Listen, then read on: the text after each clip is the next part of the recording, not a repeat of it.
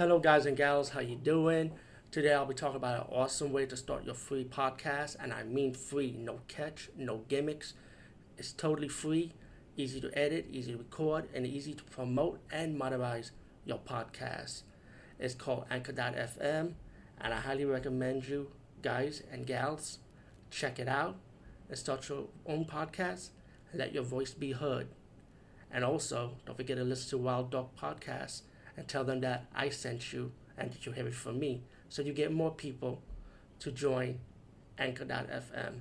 You will not be disappointed because they will also put your podcast in other platforms and then make it very, very much easier for you. Have a great day, everybody. Hey guys and gals, how you doing? Today I'll be talking about the movie The Amityville Curse, and this movie was one of the spin-offs in the Amityville franchise.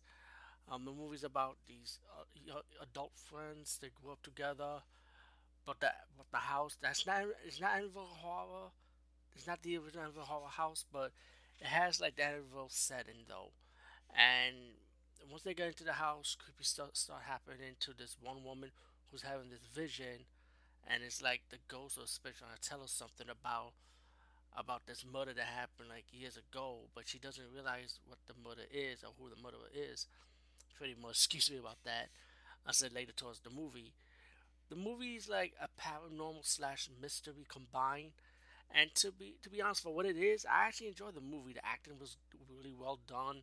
The music, the paranormal part of it, the horror elements was good. And it's, it's, it's slow paced though, but I feel like the mystery does build up, and I like that. So the Amityville Curse, I said definitely check it out.